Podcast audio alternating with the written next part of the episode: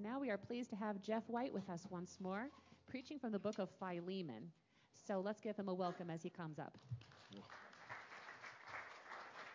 Thank you, Katie. It's good to be with you this morning. I was talking with some of the members of the congregation before the service started. I said, How many of you have read the book of Philemon before? And one person told me, Yesterday, getting ready. Good. Some people have said, Well, it's been a while. And that's good. A few weeks ago, um, when I was invited to give the message today, I said, uh, Yeah, we're just going to have one of those good old fashioned sermons. So, what do you mean by that, Jeff? Good old fashioned sermon. We're going to grab the Bibles out of the chairs here, and we're going to open up to the book of Philemon. Now, first of all, you're like, what page is that on? Because it's one of the shortest passages all in Scripture. It's on page 845. And I thought I would be like the congregation today and just use the one, the Bible that's right there in, in, the, uh, in the chairs.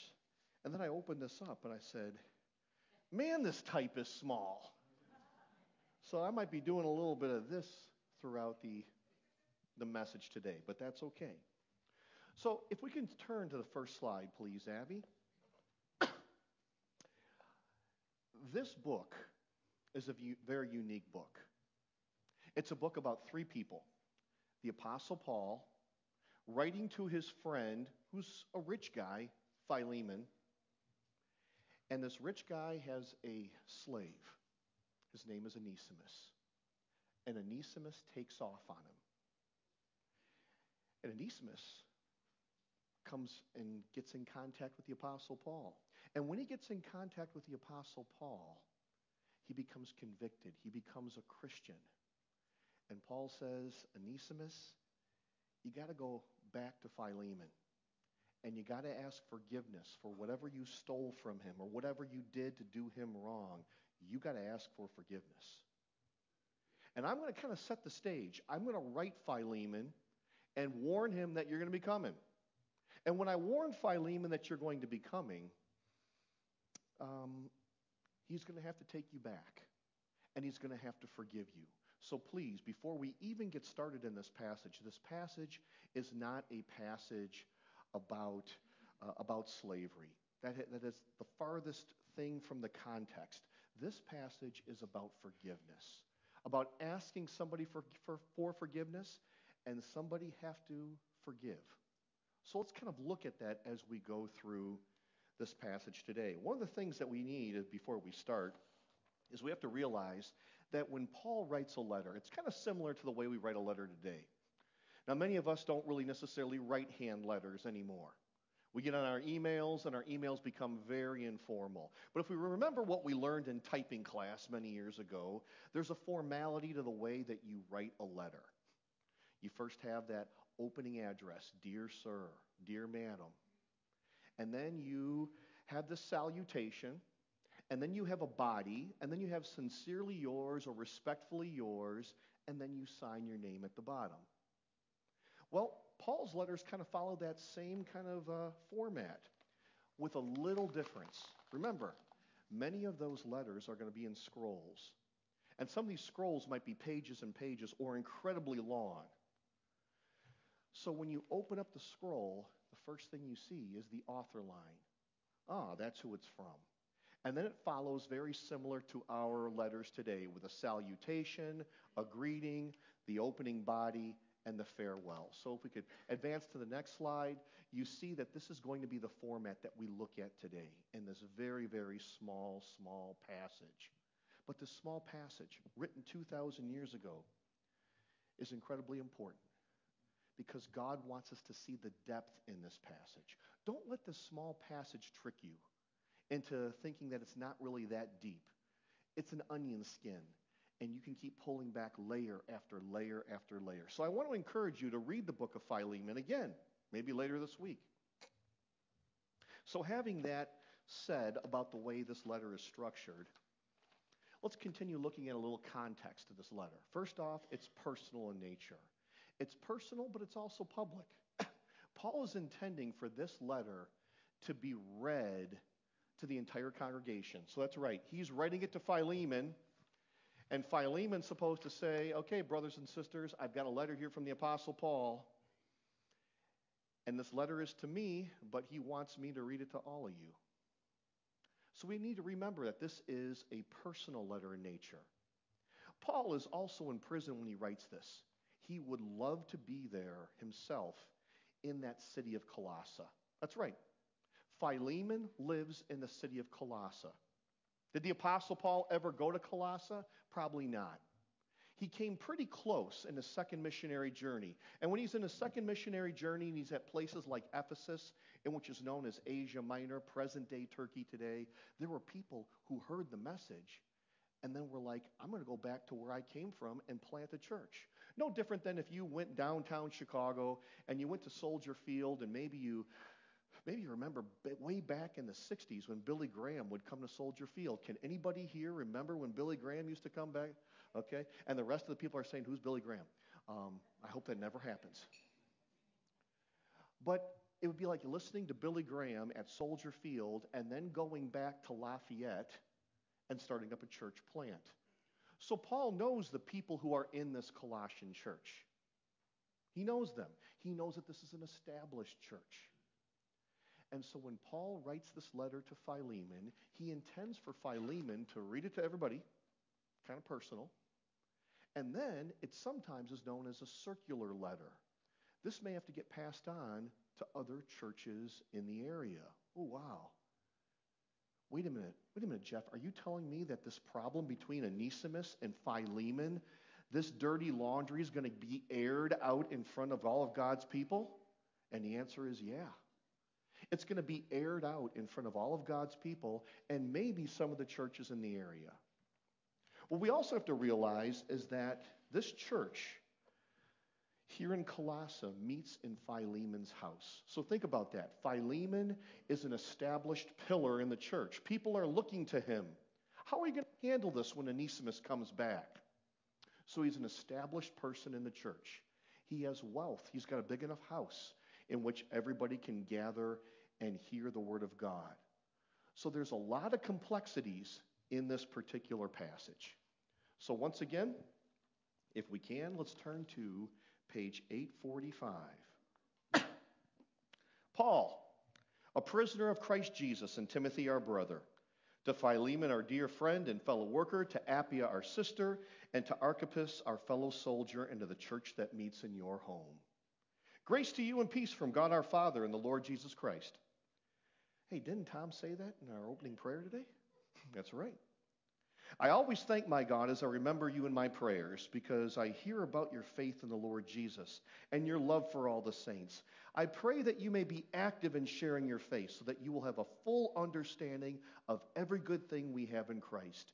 Your love has given me great joy and encouragement because you, brother, have refreshed the hearts of the saints. Therefore, Although I could be bold and order you to do what you ought to, I appeal to you on the basis of love. I then, Paul, I, am an old man. And now I'm also a prisoner in Christ Jesus. I appeal to you for my son Onesimus, who became my son while I was in chains. Formerly, he was useless to you, but now he's become useful both to you and to me. I'm sending him, who's my very heart, back to you. I'd have liked to have kept him with me so that he could take your place in helping me while I'm in chains for the gospel, but I didn't want to do anything without your consent. So that any favor you do will be spontaneous and not forced. Perhaps the reason he was separated from you for a little while was that you might have him back for good, no longer as a slave, but better than as a slave a dear brother. He's very dear to me, but even dear to you, both as a man and as a brother in the Lord. So if you consider me a partner, welcome him as you'd welcome me. If he's done you any wrong or owes you anything, charge it to me. I, Paul, I'm writing this with my own hand. I'll pay it back. Not to mention that you owe me your very self. I do wish, brother, that I may have some benefit from you in the Lord. Refresh my heart in Christ. Confident of your obedience, I write to you knowing you'll do even more than I ask. And one more thing Prepare a guest room for me because I hope to be restored to you in answer to your prayers. Epaphras, my fellow prisoner in Christ Jesus, sends you greetings, and so does Mark, Aristarchus, Demas, Luke, and my fellow workers. The grace of the Lord Jesus Christ be with your spirit. Wow. Let's go through it again. When we look at these opening lines, Paul, a prisoner of Christ Jesus, and Timothy, our brother, think about what that's like to be a prisoner. Now, we know that the Apostle Paul was in prison twice, in Caesarea and in Rome. And most likely, when he's writing this, he's in a Roman prison. And there's no cable TV, there's no clean, clean garments to put on. When you're in prison, you need people to help you out. You need people to bring you food, maybe some kind of medicine, maybe some kind of extra blankets or bandages. Being in prison is awful, and you need assistance. And the Apostle Paul is in prison and Onesimus meets up with him. We don't know the context of how God made that arrangement, but Onesimus comes to Paul, and Onesimus is helping Paul out in this ministry. From that Roman jail, Paul will write a lot of other letters in the New Testament. And Onesimus is there witnessing this. To Philemon, our dear friend and fellow worker, to Apphia, our sister, to Archippus, our fellow soldier, and to the church that meets in your home. Wow, what an interesting group of people here in this church. You got soldiers, you got rich people, you have slaves. You have a whole gamut of people that are there worshiping at the foot of the cross. No different than this congregation. When you think about congregations across America, we're an odd bunch. We are. We have all different kinds of people, and a lot of us have all kinds of issues. And it's not that we're so special. It's that, the, it's that the people of God are so needy. We are so needy. We need something. And that's why we're here today. And that's why the people that met in Colossae were there as well. Did you catch this as we read through this the first time? There's not really a message of the gospel in here. It's but the only letter in the New Testament which we don't see the Apostle Paul outlining the gospel message because these people here at Colossae, they already know the gospel. This passage is about how to live the gospel, a little bit different. Let's continue. I always thank my God as I remember you in my prayers because I hear about your faith in the Lord Jesus and your love for all the saints. I pray that you may be active in sharing your faith so that you'll have a full understanding of every good thing we have in Christ. Your love has given me great joy and encouragement because you, brother, have refreshed the hearts of the saints. If you are, the, if you are Philemon and you're reading a letter, and Paul says, Boy, you're doing a good job. Boy, have you refreshed the hearts of the saints. I hear about all the work you're doing. What are you as Philemon doing? Going, Yep, that's me. I'm leading this church and I'm doing a good job. Thank you, Paul. And as he's continually reading the letter, wow, Paul, thanks. All right. There's a lot of nice accolades. And then Paul goes for the gut punch. Back to this really small type. Therefore, in Christ, I could be bold and order you to do what you ought to. That's right. We, as the family of God, we, as the family of God, have a boldness when we stand in the authority of Scripture. When we see somebody else transgressing God, as long as we stand on the authority of Scripture, we can be bold and we can order somebody. You got to stop living that way. You got to stop doing that. And it's not, oh, we didn't, we, well, take, take the plank out of your eye. Uh uh-uh. uh When Jesus mentioned that, you had Pharisees who were trying to trick him, Pharisees who thought they were righteous. But here, the boldness of our faith and the boldness of Scripture, when somebody is doing wrong, you have the authority to say, I'm your accountability.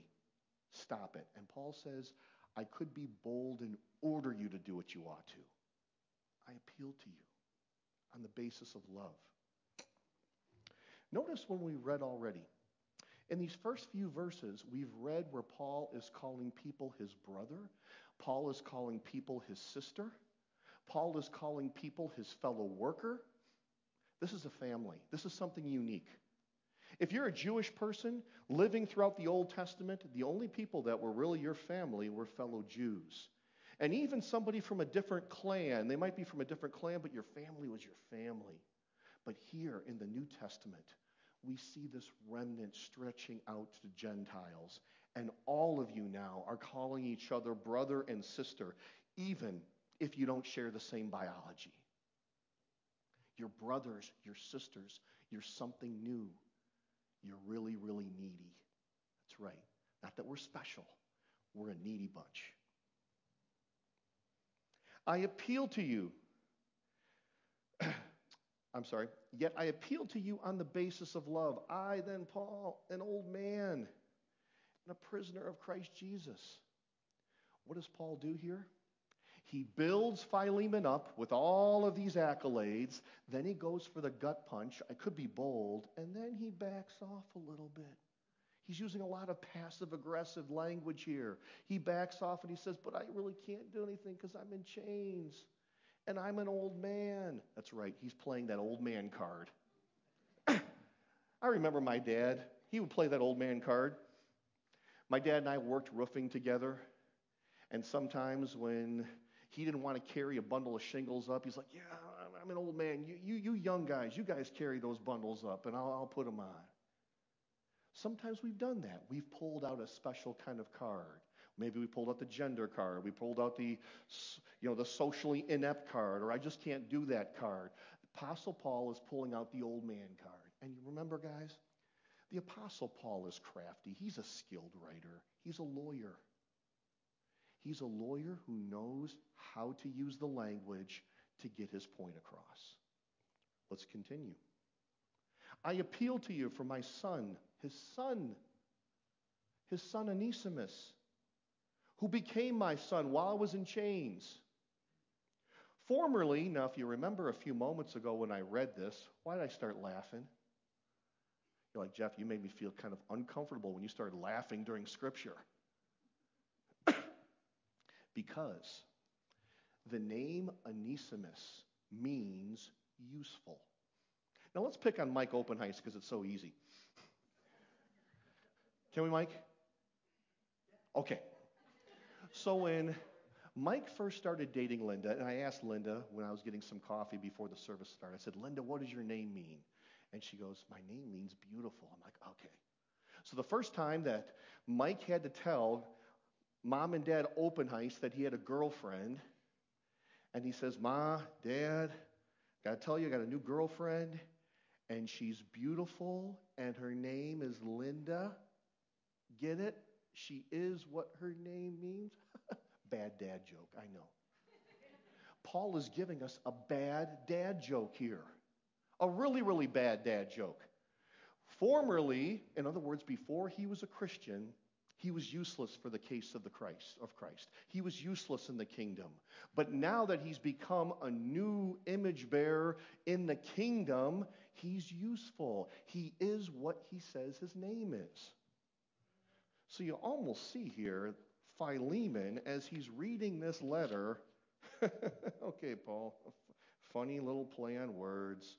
Nice little funny play. Good dad joke. Paul lightens the mood again. I'm sending him who is my very heart back to you. I'm sending him who is my very heart.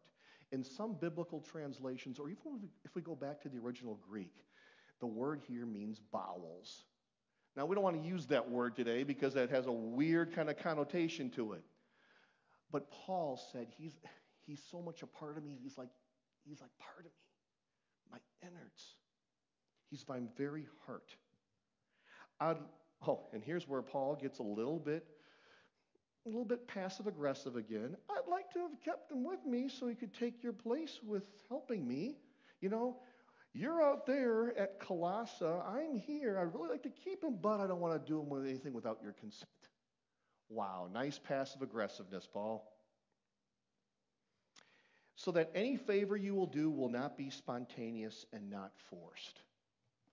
Think about that. How many of you parents in this room have told your children, you tell her you're sorry? You tell him you're sorry. Now give each other a hug. And little kids, Sometimes when they have to like uh, hug and maybe they're three or four, one will stick out their stomach because they don't want to quite hug the other person. You're forcing that apology. And Paul says, I want you to allow me to keep Onesimus with me. Oh, I want you to allow me to keep Onesimus with me. But when he comes back to you, I want you to forgive him so that anything you do won't be pressured. I want you to do this organically. I don't want it to be forced. No longer as a slave, but better than a slave, as a dear brother. He's very dear to me, but even dear to you, both as a man and as a brother in the Lord. So if you consider me a partner, ooh, wow. Paul is saying we're partners. We oftentimes think about the mentor and the student, the boss and the employee, the one with seniority and the one with maybe a little seniority, been there at the company two or three years. Paul says, if you consider me a partner, we are in this kingdom building together. So if we're in this kingdom building together, Philemon, you better own this situation right now because all eyes are watching you. You're reading this letter to everybody in your congregation, and everybody's going to be looking at you going, Well, Philemon, you're going to do what Paul said? You're going to forgive this guy? And then Paul, if he's done you any wrong or owes you anything, charge it to me. If, you can just see Philemon, if he's done anything wrong, if he's stolen from me, you bet he has. If, I'll pay it back. Not to mention that you owe me your very self. Something more important than money. The person that you are, Philemon, the person that you are in Christ is because I brought the message of the gospel to you. You are a new person, totally different than what you used to be. And who do you have to owe for that? So if you want to talk about owing a debt, you, better look this way first. I do wish, brother, that I may have some benefit from you in the Lord. Think about that. Do we ask each other enough?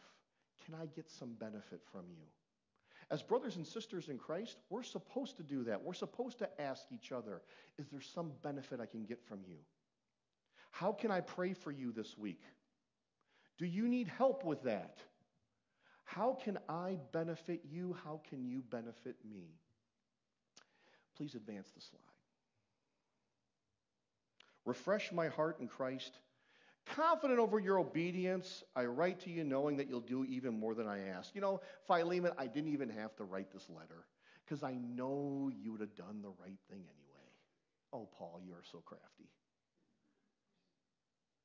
Didn't even have to write it. I know you would have done the right thing. And then Paul, and one more thing prepare a guest room for me because I hope to be restored to you in answer to your prayers. That's right. I've never been to Colossae, but I'm coming. So, guess what, Philemon? I'm going to check up on you. I'm going to make sure that you followed through with this. And if you're Philemon, you're like, okay, Paul, you're going to come here? All right, good. I better do it. I better forgive Onesimus. Epaphras, my fellow prisoner in Christ Jesus, sends you his greetings, and so do Mark, Aristarchus, Demas, and Luke, my fellow workers. The grace of the Lord Jesus Christ be with your spirit. Please advance the slide. When we look at the lessons in the book of Philemon, there's so many lessons. If we just look at a couple here, one, this is a story of recognizing persons who we may think might be below us, be below us socially. There's the pecking order ever since time began. And this is to give us a whole new vision and this whole new vision is that it doesn't matter if this person is a cardiologist or if this person is a plumber. It doesn't matter if this person is a drywaller or a farmer, a lab tech or an Amazon driver. We all stand at the foot of the cross at ground level. Think about that. At the, at the base of the cross, the ground is even, the ground is level. And what we see here in this passage, we see the servant and the master sitting down at the table of the Lord. And that's the great mystery of what God does in his church. That great mystery is how he brings us all together and we sit at the foot of the cross as equal partners. Second, it's a story of forgiveness. You bet it's a story of forgiveness. And it's also a story about what are the neighbors going to think. Think about this. Philemon is an established person in the city of Colossae. He has wealth, he has influence, he's probably a businessman. He bumps elbows with a lot of people, a lot of people who also have slaves. And they're going to say to Philemon, What are you doing, Philemon? You taking him back without punishing him? Without somehow severely hurting him? Or withdrawing some kind of benefit from him? What are all the rest of the slaves going to think about? And Philemon's going to be like, I'm going to do the Lord's will, not the will of what's socially acceptable. Think about that, brothers and sisters here, Jesus Christ. We are called not to conform to the culture of this world, but to transform the culture. And so, yeah, Philemon's put in a tight spot. He's put in a tight spot with all the congregation looking at him. Is he going to do the right thing? Or is he going to kowtow to the pressure, the peer pressure of the people of Colossae? And finally, backing up our faith with works. That's what this passage is about. If you're a true believer, you will forgive. And if you are a true believer, you will ask for forgiveness, whatever that may be. Because we are just like Onesimus. we have tremendous debt. The Lord Jesus Christ is never, ever going to show us that ledger of our debt. We don't want to know the compound interest on our debt because God the Father gave us the greatest stimulus plan and released us from that debt. And we're going to live with God for eternity. And praise be that God will never, ever show us in eternity what our debt looks like. He's never going to open up that book and say, Look what you owe me. Because that debt has already been paid. And finally, when we read this small 350 words here in the book of Philemon, we can't just be familiar with this message. That's right, I read the book, put on the check-off list. I've read that book, gone through a Bible in a year.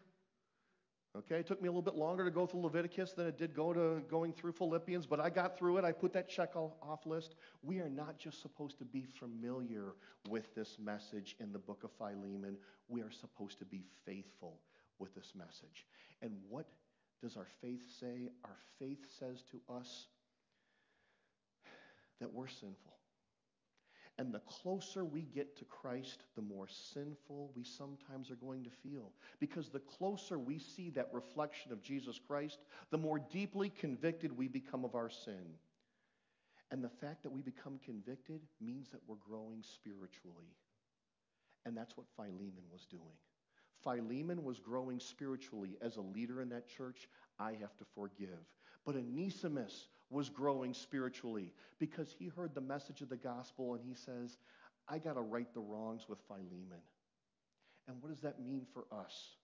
What does that mean for us this upcoming week? Are there people that we have to somehow right the wrongs with within our own family? Are we spiritually mature enough to do that? Are there people at our work that we have to somehow right the wrongs with? Are there people in our college dorm that we left on bad terms with last May that we have to somehow right the wrongs? If so, we're becoming spiritually mature. We're becoming what Christ has called us to be. Because the grand message of this, of this gospel of Philemon is that we stand together at the foot of the cross. We are all redeemed by the same blood, and we share all in that same justification. And because of that, we know that Christ is the author and finisher of our faith. He's the author and finisher of our sanctification. He's the author and finisher of our eternity. And He's the author and finisher of our forgiveness. And all God's people said? Let's pray. Dear Lord, we come before you as needy people, needy people in need of forgiveness. We're needy people who also have to forgive others. And there's maybe many of us in this room right now that need to bring that reconciliation to the forefront. Lord, make us spiritually mature. Make us do what Philemon and Onesimus did come together as brothers, not seeing each other as above the other, but seeing each other both standing at the foot of the cross on even ground. In your name we pray.